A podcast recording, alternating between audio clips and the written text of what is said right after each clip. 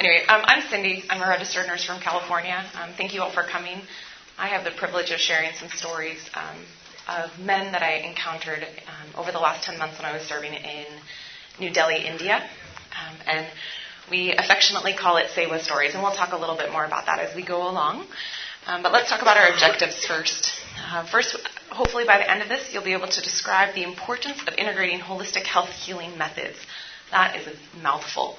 Um, and then also, we're going to talk a little bit about the importance of um, a well working multidisciplinary team and what that means um, to Christ centered ministry. Um, the organization that I worked with, this is modeled in their vision statement, so we'll come back to it in a few minutes. But first of all, how many of you have been to India? Oh, that's so great. I love it.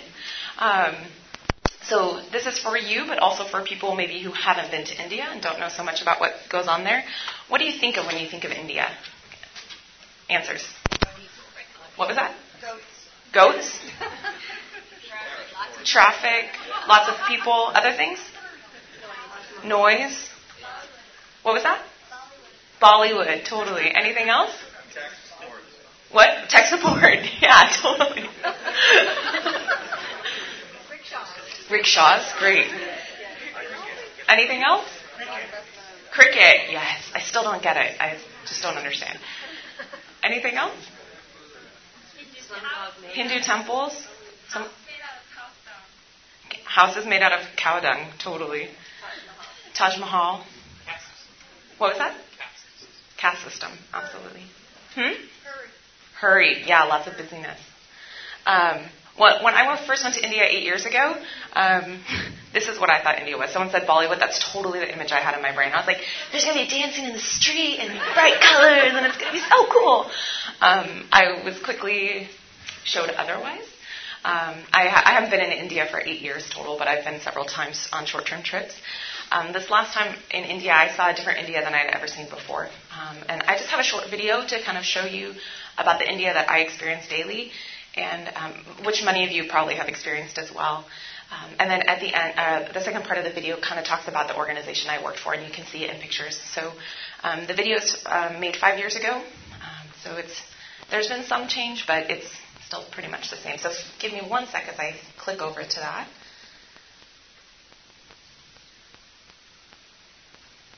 Hopefully we can get the sound appropriate.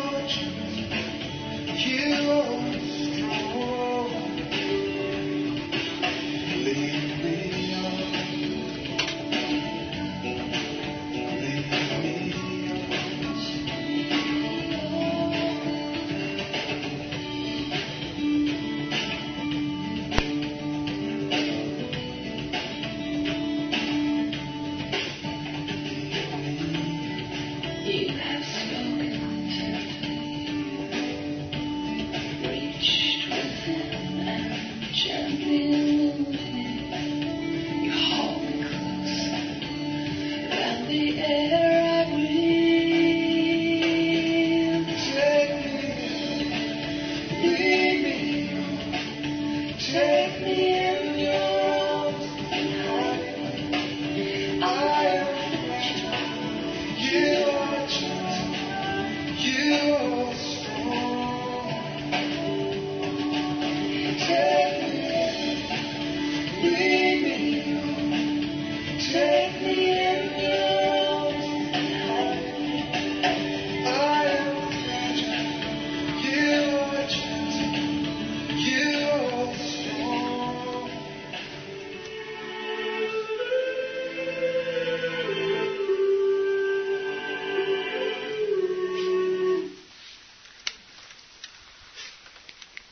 to warn you that the video is a little bit raw, um, but that's uh, that's India for you. Um, one more sec just to click back over to this.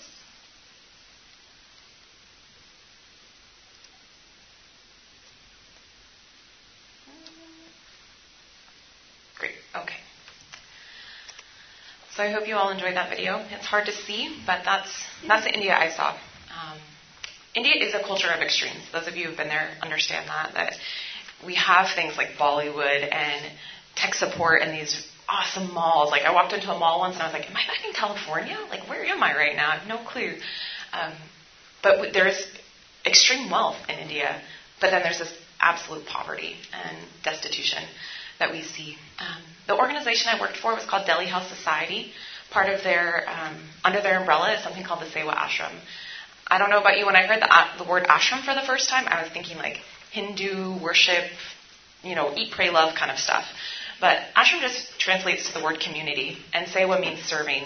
So um, this was a serving community dedicated to holistically rehabilitating destitute people of India in the name of Jesus Christ. What does that look like? Um, you saw a little bit of that in the video. I forgot. I have a question for you, healthcare professionals. Um, you saw this white guy taking photos, having a guy, one of the um, men on the street, stick out his tongue, look under his eye. What was he doing? Jaundice. Okay, potentially. What was that? Anemia. exactly. So those were our quick tests for anemia. Have them stick out their tongue, look under their eye. By the end, we were having bets to, oh, this is horrible, bets to see how low their hemoglobin was because we'd get people in with hemoglobins of 5, 6. We wouldn't transfuse. Um, that was, oh, that's fine. 5 or 6, that's okay. Um, actually, 5 we would transfuse. 6 or 7, I don't know about, in hospitals in, where I'm from, we, uh, we transfuse at 8. So I was like, what? We're not transfusing? Oh my goodness. Anyway, so that was just a quick test for us. Um, we talked about our goals earlier, so let's talk about the ashram and kind of how that sets us up for our goals. Um, their, their vision is to see lives transformed in five different ways economically, physically, emotionally, socially, and spiritually. Sounds pretty holistic if you ask me. And they strive to be a community that loves God, loves people, and is a blessing to those in need. Um, so you kind of saw in the video what happens when patients come, but I just wanted to give you some more context. I'm a big context person. It helps me understand. So we would go out in our ambulance, which was so fun to drive. Oh my goodness. I loved throwing that siren on. I was like, get out of the way, everyone. Um, but this is Rajpal. He used to be a patient with us as well, and he's now on staff. Um, I only got to go out and pick up patients once or twice because being a blonde female in India going to some of these places was not always um, looked well upon. Um, they would just mob us because I was there, not because they wanted to come to the ashram. Um, so uh, some of the Western staff, some of our uh, national staff would go out and we would go to Jamuna Bazaar, which you saw in the video, uh, which is where a lot of our um, addicts congregate and where a lot of the destitute congregate. Um, there's community there, but also, again, you saw in the video, destitution, um, drug addiction, etc. So we'd ask patients if they wanted to come. If they looked sick, we'd ask them what their problem was. Maybe they've been coughing and coughing up blood. Maybe they've had diarrhea for two months, something like this. Um, so we'd ask them if they wanted to come, because if they didn't want to come and give up their addiction, then we couldn't really work with that. We didn't. Uh, the ashram was a place that was free of drug and alcohol. And so we just said, you know, you can't come if you're not willing to give these things up, but we can try to take you to the hospital or we can do something else to help intervene for you medically. Um, this is Achilal. We'll kind of follow his story a little bit. Uh, we went to pick him up, um, and before I got, right when I stepped out of the ambulance, I could just smell him. It was horrible. Um, he wasn't able to walk, so we had to pick him up and get him into the ambulance. Um, his pants were completely soiled, um, just very unkempt.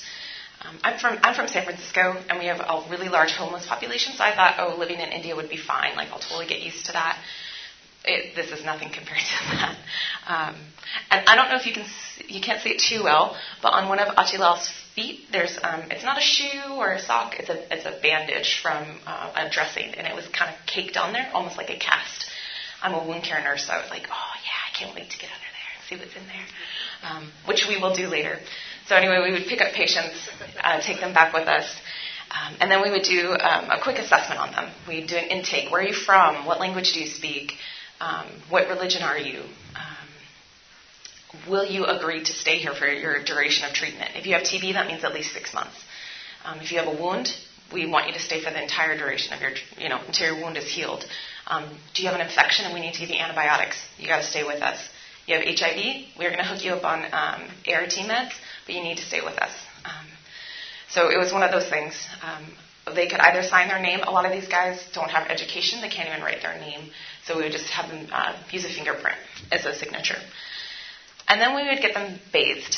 Um, there's two really important things about getting our patients bathed. One, physical cleanliness. Uh, these guys have been living on the street. I told you about Achila and how dirty he was.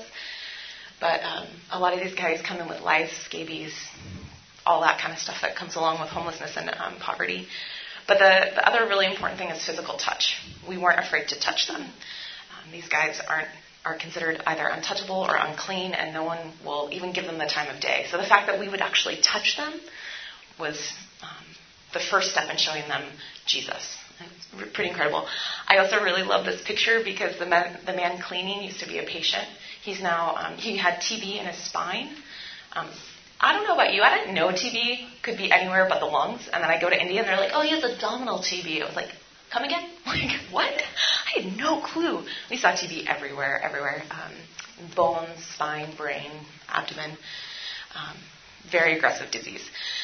Um, but Shireen um, was able to overcome his illness. He became a Christian, and now he works for the ashram and he does a lot of the microfinance and the um, the transitional progress of a lot of our patients. So it's, it's really cool to see him. Even though he has this office job, he still likes to go in and help clean our patients when they first come.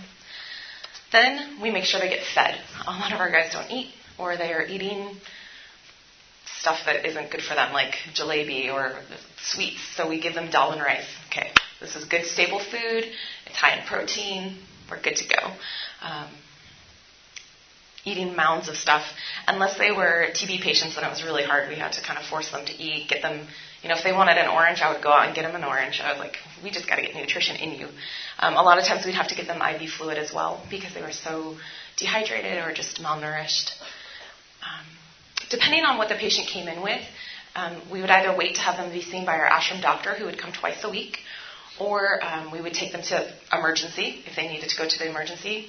The most convenient and competent nursing, uh, excuse me, competent ER was a 45 minute drive. So we uh, we definitely had to weigh like, is this patient even going to make it, or can they wait, etc.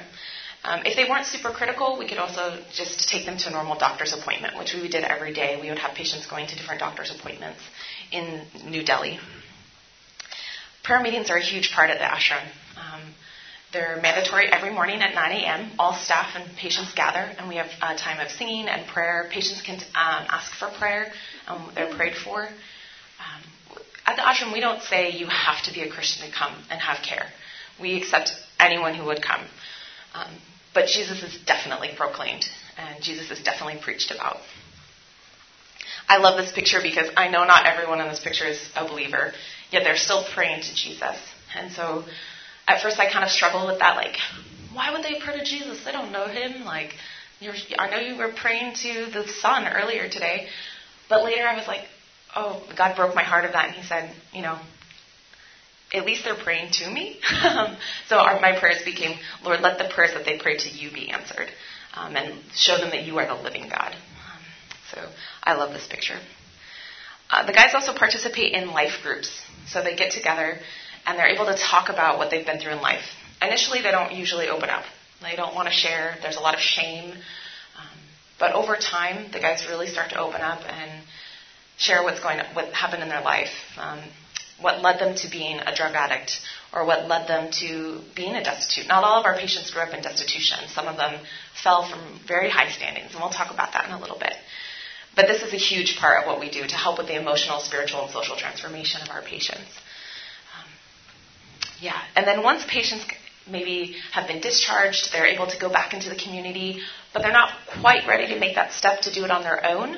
We just opened up a transition home um, where guys who have been, um, all of these guys have jobs, what maybe through the ashram or just on their own. um, but they're, they're not quite ready to live on their own yet. Um, they still need community support. They still need, um, yeah, community support mostly. Um, they live together in a house um, very close to the ashram within walking distance, and they support each other. They cook for each other. They take turns doing chores. Um, they, a small part of their salary goes to, to rent. So that way they can understand what it is to get back on their feet again and to live a stable life. This has been a huge thing that the, um, one of, um, actually a lot of what this presentation is based on is from this research called Holistic Rehabilitation, Redeeming the Destitute to Dignity. Um, and that's what this is. One of the research findings is that we needed this transition home to really get the patients stable and to have them thrive in the community at large once they've been discharged. All right, that's a lot of talking. Um, let's. I love that you guys are medical professionals because then I can show you gross, nasty pictures of wounds. I'm so excited. So this is Achila. We talked about him. And wound care was one of the things I did mostly. I loved it. I got to see the patients every day. We got to have a conversation, even though my Hindi was horrible. We still like managed to have some sort of communication. This is Achilal's wound after he got cleaned up. Um, tissues totally macerated, slough all over the wound bed. I think I spent like 45 minutes initially on this wound cleaning it up and loving every minute of it. Right. Um, after some time, oh, in India, I was really shocked to find out that our main product for wound healing is betadine. And in my wound care class, the two products that we never use are betadine and hydro- hydrogen peroxide.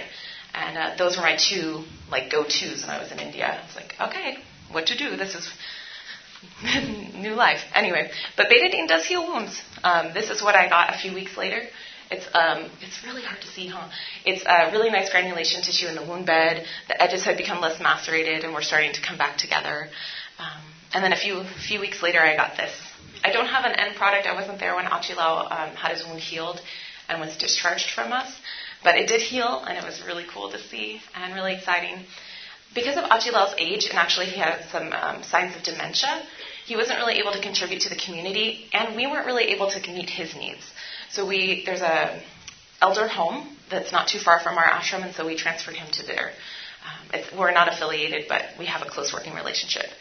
So that's Achilal's story. Um, pretty cool. Um, but let's get into the meat of it. I really, I have the honor of sharing stories with you about some of the men that I interacted with when I was there, and their, how God has really transformed their lives.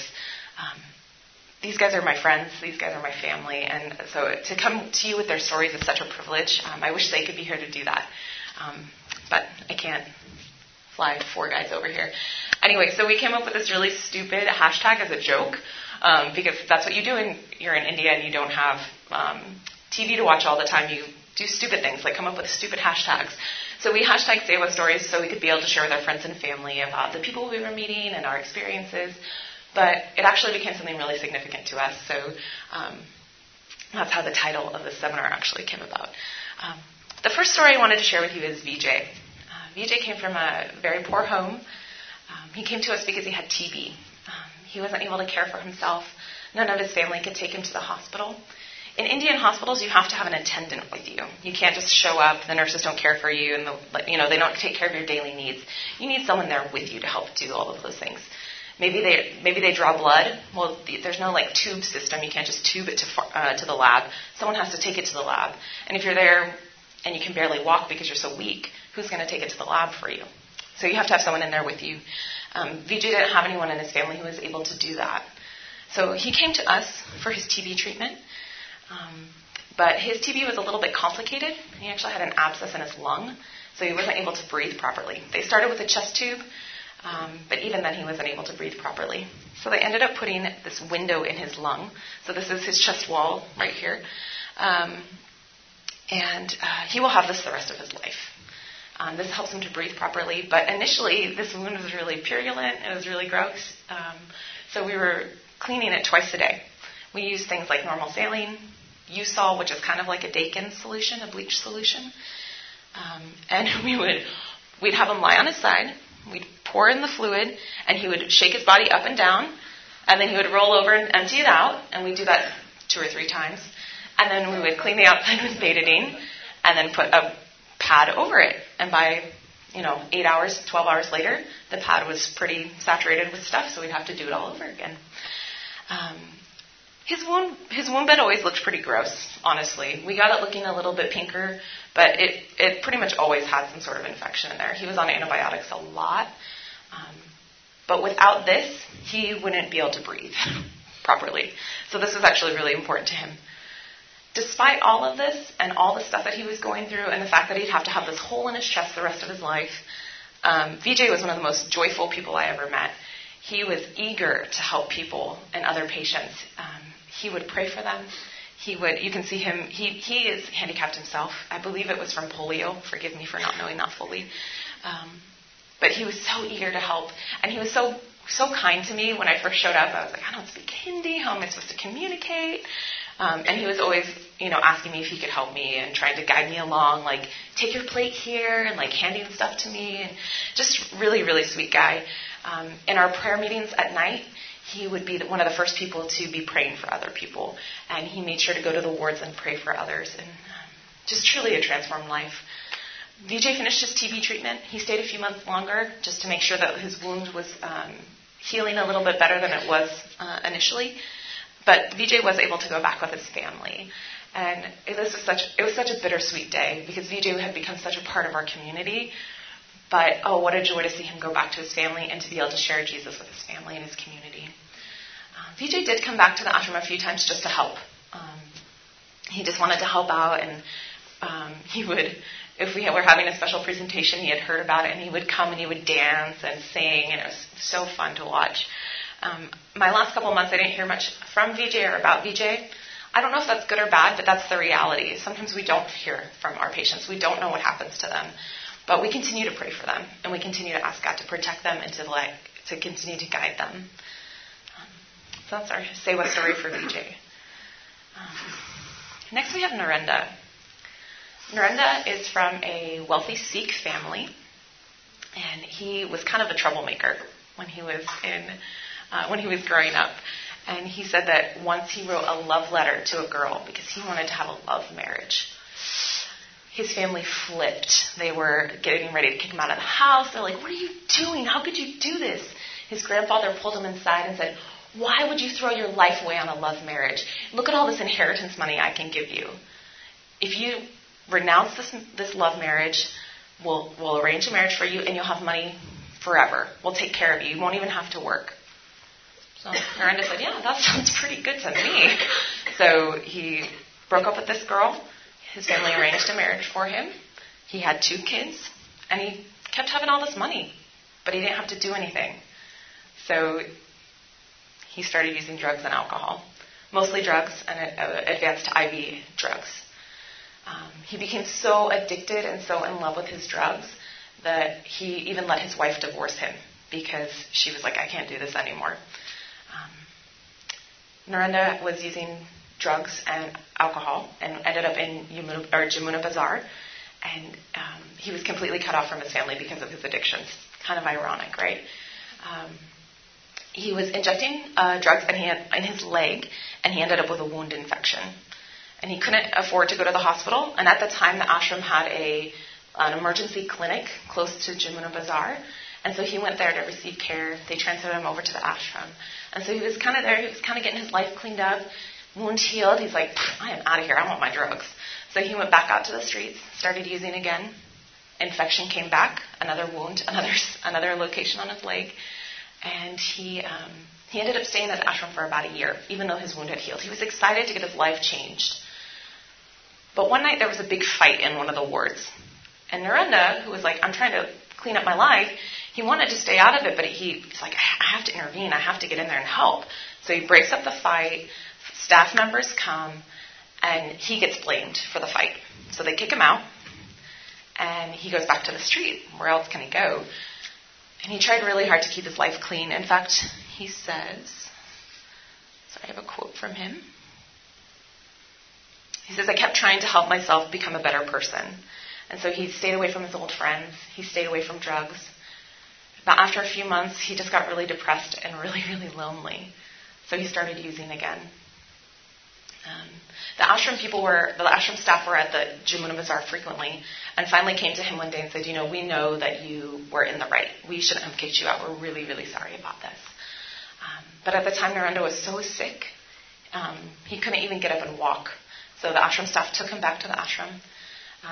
I talked with the, the nurse who was uh, around during those times, and she said they were really convinced he was going to die, that this third admission he was going to die. No way. He was only 40 kilos.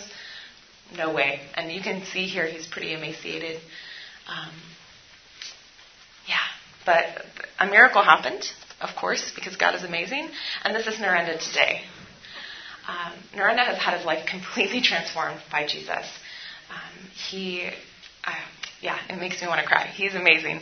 Um, after his, after his treatment finished and after his wound healed, he um, started participating more in life groups and started getting more involved in staff. And actually, he learned um, a lot of the jobs in the clinic. In fact, he's one of our main med- medication dispensary people.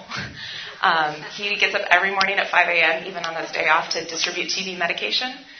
Narendra knows everything that's going on at the ashram. If I had an issue, if if I didn't know what was going on with a TB patient, like when was the last time they ate, whatever, he knew the answer.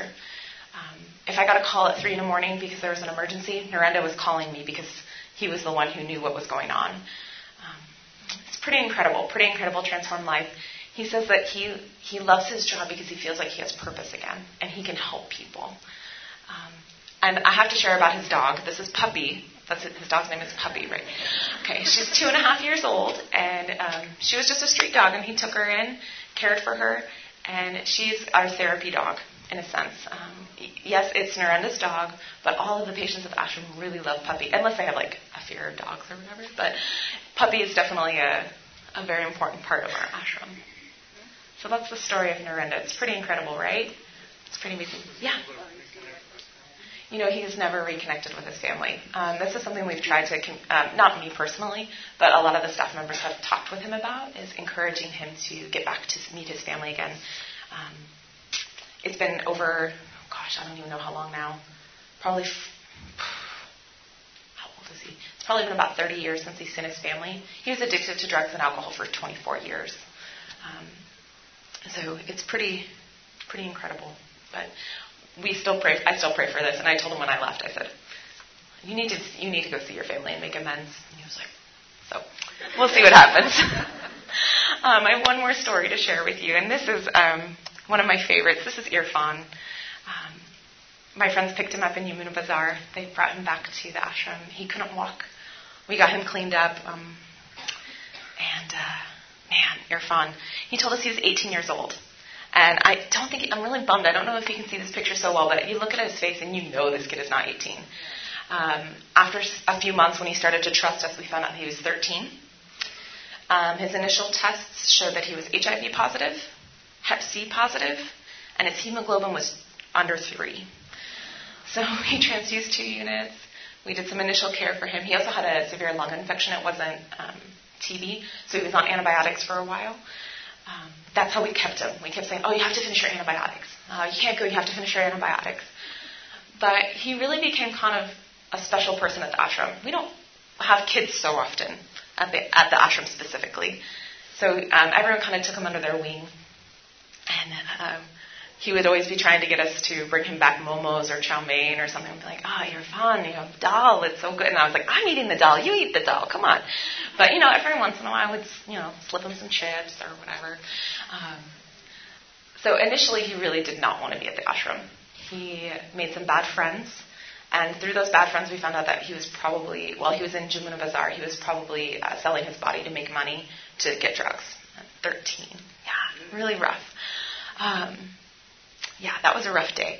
Um, but eventually, um, Irfan decided that he didn't want to leave the ashram and that he he really started to light up. I would I would walk downstairs in the morning for breakfast and I'd hear this giggle behind me, Didi, namaste, and it was so cute. And he would just be there and give him a high five, you know, just remind him how much we loved him and just was there for him and just played with him.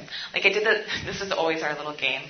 High five, down low, to the side, too slow. He had no idea what I was saying. And, but I don't care because it was the best. And he would always talk to me in Hindi and I would just look at him and say, I have no idea what you're saying. Like, my Hindi is not that good. But he would just laugh and give me a high five and walk away. I was like, awesome. I hope you were saying something good. Um, anyway, this is Irfan now. Irfan's been at the ashram for about eight months. Oh, I lie. I'm sorry, seven months. Um, you can just see that he has life back in his face. He says that he wants to stay at the ashram. He wants to go to school, and he wants to serve people like he's been served. Um, I don't know where Irfan is with the Lord, um, but I would say that he he's definitely heard the gospel, and he definitely prays to Jesus. Um, so I think that's a pretty good start. And um, so I would invite you to pray with me for Irfan if you remember um, that God would continue to really do a holistic transformation in his heart and turn him from darkness to light. Um, oh, I lied to you. I have one more story. I'll be kind of quick on this one.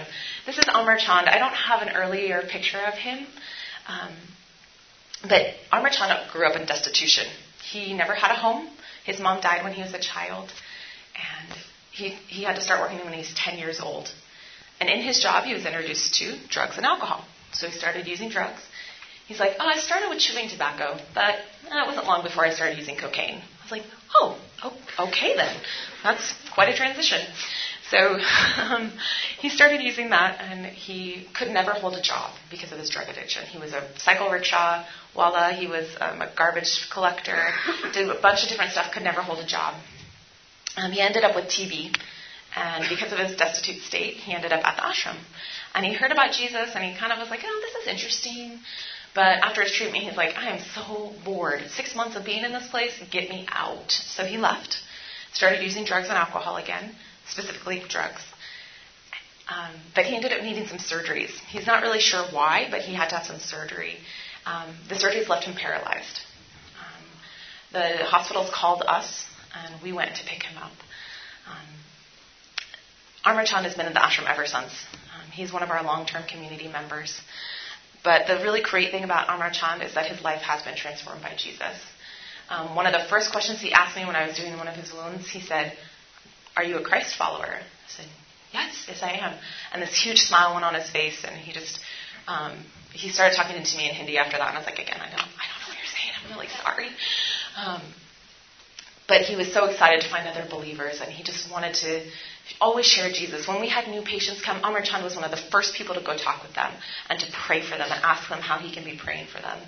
Um, in our he is the one who runs our evening prayer meetings, um, and he's a little bit tone deaf, but his the joy that comes out when he sings is something else. It is truly beautiful. I was like, that man is worshiping the Lord with his whole heart.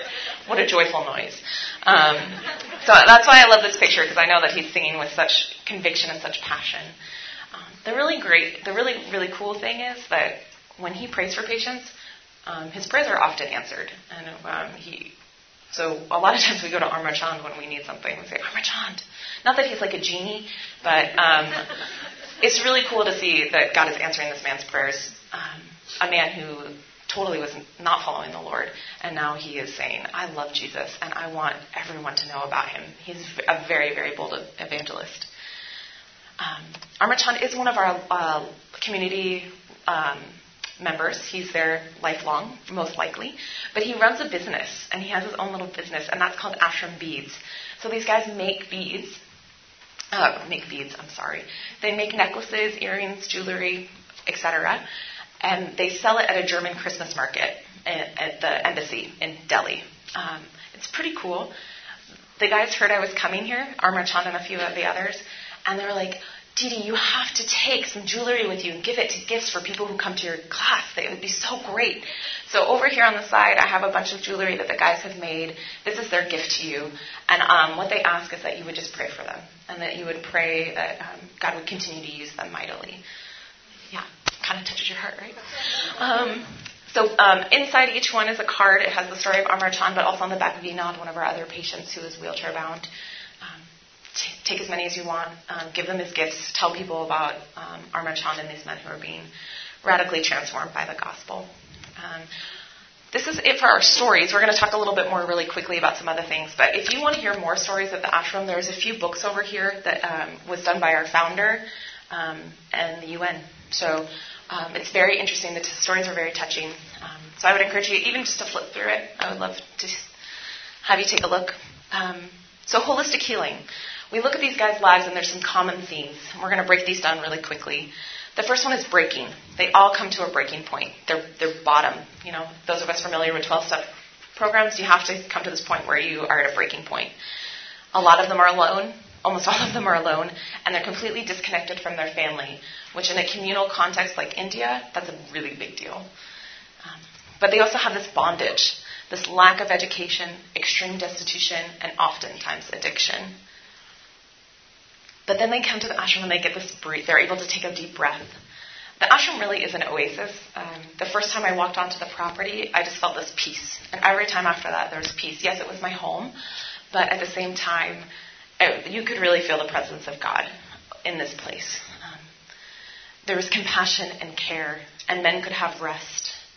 A lot of times, patients would come to the ashram and they'd be so sick, but they had fought and struggled so long to get there that they would die within 24 hours because their bodies were finally able to rest and they could put their guard down and they didn't have to fight any longer. Um, it was really hard, but it's also kind of beautiful in a sense as well. Um, another theme we see is belonging. After time being at the ashram, they finally have a sense of belonging. They have responsibility. They have ownership, like Narendra talked about. I have purpose in my life again. And then we have believing. Um, there's constant invitations at the ashram to believe. Um, we have a Saturday big prayer meeting uh, service with all of the affiliates of the Delhi House Society, and the gospel is always shared, and there's always an invitation to believe on Jesus. Um, and there are so many stories, countless, countless stories of the ashram of people encountering, encountering a living God, which, in a, again, in a Hindu context, is very real um, where you're praying to a statue, but then you get to see that God is real and God is living and He is working. It's pretty beautiful. And finally, becoming was our last theme. And one of our patients said, I was a drug addict, now I'm a child of God. Um, he's truly become um, something more than what, uh, what he ever thought he could be. So these are the themes that we see. This is almost a pattern that we watch in holistic healing. Um, but, but how do we achieve holistic healing, right? That's kind of what we're here to talk about. Um, the reality is that we don't do it, Christ does it. But we do engage, and we do have a, a role to play. And here's a couple things we do do. We, we do do.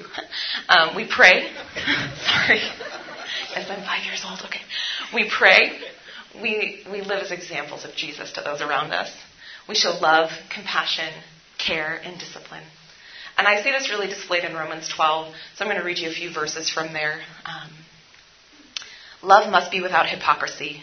Detest evil. Cling to what is good. Show family affection to one another with brotherly love. Outdo one another in showing honor. Do not lack diligence. Be fervent in the Spirit. Serve the Lord. Rejoice in hope. Be patient in affliction. Be persistent in prayer. Share with the saints in their needs. Pursue hospitality. Bless those who persecute you. Bless and do not curse. Rejoice with those who rejoice. Weep with those who weep. Be in agreement with one another. Do not be proud. Instead, associate with the humble. Do not be wise in your own estimation. Do not repay anyone evil for evil. Try to do what is honorable in everyone's eyes. If possible, on your part, live at peace with everyone. Again, that was Romans 9 through 18. Um, we've all heard these verses before, but as we look at what holistic healing looks like in holistic transformation, um, and as we look at what our part is in that, whether it's overseas or even here, um, I hope that these can be, you can see these verses anew in, in that light.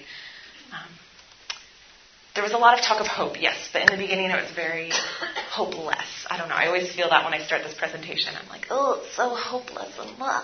But I love this picture because we're going to end here because you just see the joy in these guys' faces. You see people who have been transformed, people who have purpose again, and people who say, um, I once was a drug addict, but now I am a child of God. And that's pretty incredible. Um, so thank you. Are there any questions or comments? Yes. Do they work the 12 step program now? The question was, do they work the 12 step program? No. Um, there are, we have models off the 12 step program, but there's no official working of the steps. Yeah. Yes. How do we fund it? It is an NGO. Um, there's a lot of funding from Europe. Our founder is Swiss, And so there's a lot of funds from Switzerland. A lot of, um, I was the only American there actually. Um, most of my teammates were German, hence the German Christmas market where they sell the beads. Um, so a lot of funding comes from Germany. There's also a, uh, two of the guys who are on the board of directors. They are both entrepreneurs and businessmen, and so they've started this business called Headrush Adventures, and they send people on motorcycle tours in the Himalayas, and all the proceeds from that go to um, the ashram. So there's lots of things like that to help fund.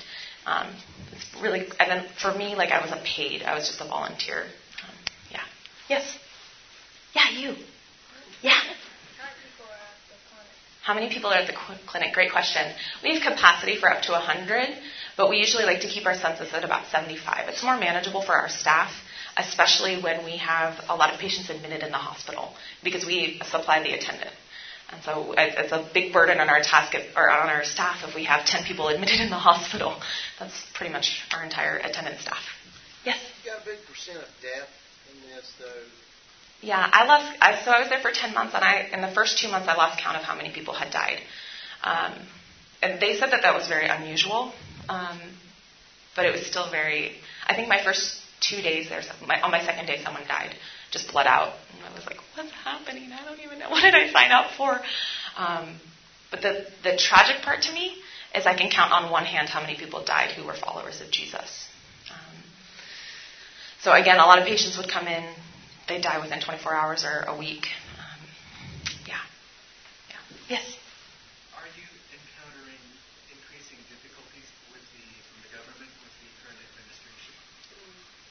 Thankfully, we haven't had any issues with this yet. The question was that, are we, did everyone hear the question? Okay, great. Um, the, the, question was about um, are we experiencing difficulties with the government? Um, because the new administration has closed down so many NGOs, um, especially faith, faith-based NGOs. We haven't experienced threats of being closed down, but a lot of, uh, I know two people who work for Delhi House who were um, denied visas. Um, so employment visas are getting more difficult for us to find. I think that's our biggest resistance. Yes. Tell us the name of the organization again that you work with. Yeah, so the, the big umbrella is called Delhi House Society. You can look at delhihouse.org. Um, and then I worked at, under a portion of it called Sewa Ashram. Yes? Yes, so great question. Why, why, are all of our patients men? Um, we used to have both men and female, male and female patients initially when the ashram started, but in the last six years or so, it's transitioned to men only. And that's because there's a lot of sticky cultural things when you have men cleaning up females. And there wasn't enough female staff to take care of the female patients. Um, even for me, like I wasn't allowed to wash the, the male patients, even though I'm like, I'm a, I'm a nurse, I do this all the time. I work at a VA hospital here in the States too. So is like totally my, well, not totally, a lot of my patients in San Francisco reflect a lot of these things. And so it's like, this is, this is fine, let me in there. They're like, Dee, no, you must go sit down. I said, okay. so, um, yeah, that's why we've transitioned to only men. There is a Mother Teresa home not far from us. Um, so we would take, if we found female patients, that's where we would take them. Yeah. Yes?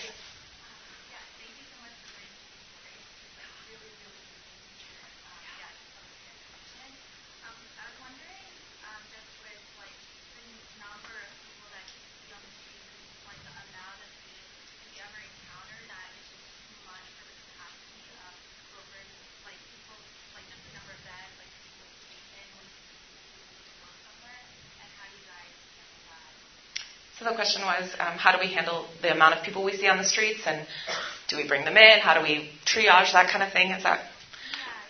Yeah. Um, most of the time, we ask patients if they want to come. If we some, see someone on the street who looks like they need help, we'll ask them if they want to come. And if they say no, we're not going to force them. We can't. We're not going to kidnap them off the street. Um, there's also several other NGOs doing similar things. So our capacity at the ashram used to be a lot more. My friends were telling me that they used to have 150 patients. So people would be sleeping in our meeting circle. We would have mats set up in the, in the wards. Um, but because there's been several NGOs that have opened recently who do a lot of what we do, they're just not faith, they're not Christian organizations, um, but they're they're doing a lot of what we do. So they'll come and take patients and do that kind of thing. So there there's a huge need, but there's also no desire. There's no desire to change. There's no desire to have um, healing, and so that's kind of a rough situation as well. I hope that answered the question. Yeah, and next to you.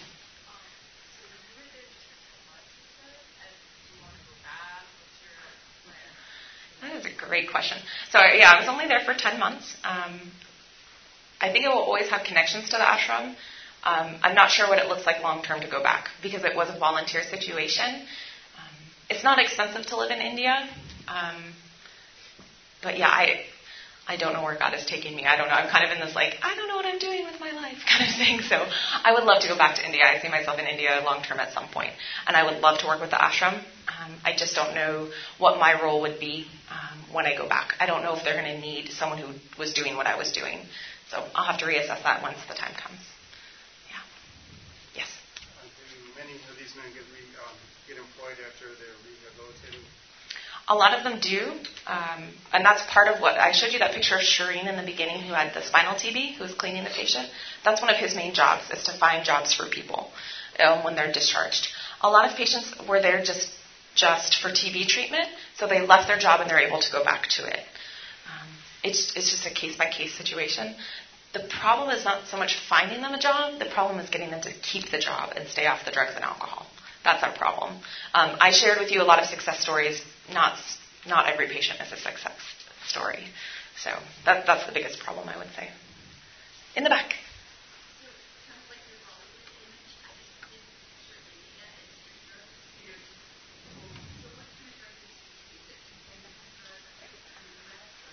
Right. So the question is, what kind of drugs do we see? Um, I'm not fully sure because even Amar Chand said he used cocaine. I was like, how in the world are you getting coke? You know, I just thought that was a really hard drug to get. Maybe I'm in my own little suburban bubble, but I thought that was difficult to get. So cocaine is definitely something we see. Um, marijuana. Um, a lot of the, the government gives out drug substitutes or different NGOs, and it's like 50 rupees a pill, and it's, so that's less than a dollar for a pill. And the guys, instead of taking it, will crush it up, mix it with whatever they have, and inject it. So they get a high from this, apparently. So I know that's not a great answer, but that's kind of what I see, what I've heard. Yeah, I think I saw a couple other questions. No? Yeah. Uh, are there like possibilities of growing such organizations? Like, how would you like? Would there be second, third, fourth, something like this?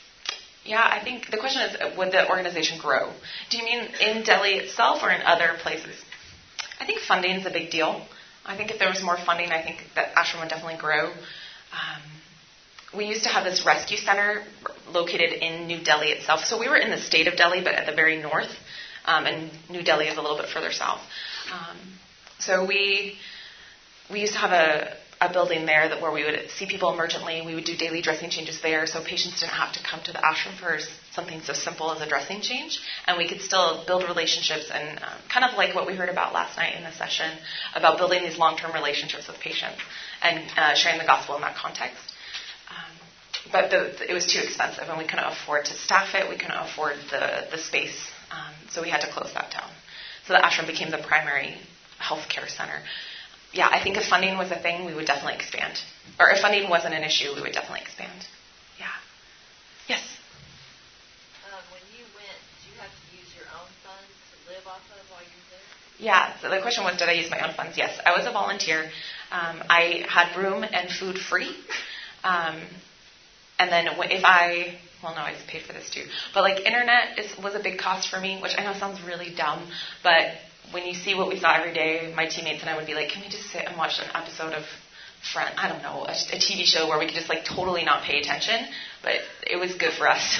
so we spent 20 minutes doing stuff like that, or um, even just being able to FaceTime. So th- th- that was a big expense. But I mean, everything in India is fairly inexpensive, so you didn't. I didn't need a ton of money to be there. I think I saw another question back here somewhere. Yeah. Do they have a lot of short-term missions? Are there a lot of short-term missions that come through? Yes and no. Um, I w- I wouldn't say a lot necessarily. Um, there are some connections um, where short-term teams have come. Actually, from my universities, uh, California Baptist University, they'll bring us a team of students every once in a while, but and they're about three weeks. Typically, um, the standard though for volunteers for someone like me uh, is six-month minimum. Um, it takes a really long time to get used to the hospital system and for the patients to open up and trust you.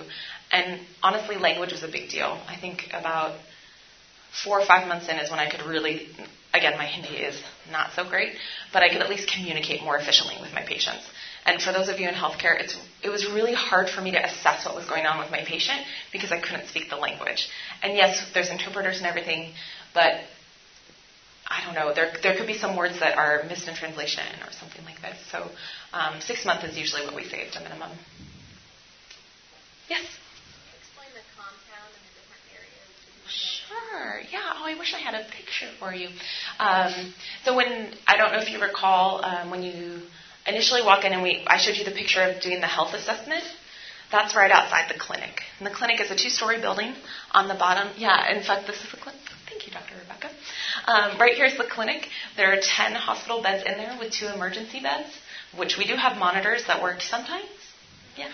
Um, and then the clinic where we do wound care and have other procedures done in there. Um, on top is staff housing, so that's where I lived. Um, and the, all the single staff live up there. So like Narendra lives there, Raj Paul, a couple other guys, and then my Western, my German buddies were there too. Um, and then if you walk this way onto the ashram, there's two hosp- uh, or four hospital wards. There's one that is, um, or there's two that are together, and that's Shalom and Agape and they're for patients who came for non-TB reasons. Um, a lot of our long-term residents will also live there. To, they're kind of like ward parents, so they kind of they make sure all the chores are getting done, etc. And then in the other side, we have the TB. We have TB1, TB2. TB1 is for active TB patients, and TB2 is for um, patients who are now sputum positive or have been on at least two months of TB treatment. Um, and then there's a kitchen next to that, and then it's a square oh man, I really wish I had a picture for you guys. Dang. Um, and then we have one other ward that used to be the TV, TB ward that's across from the clinic. Um, I'm sorry, in between. Um, well, let me stay there.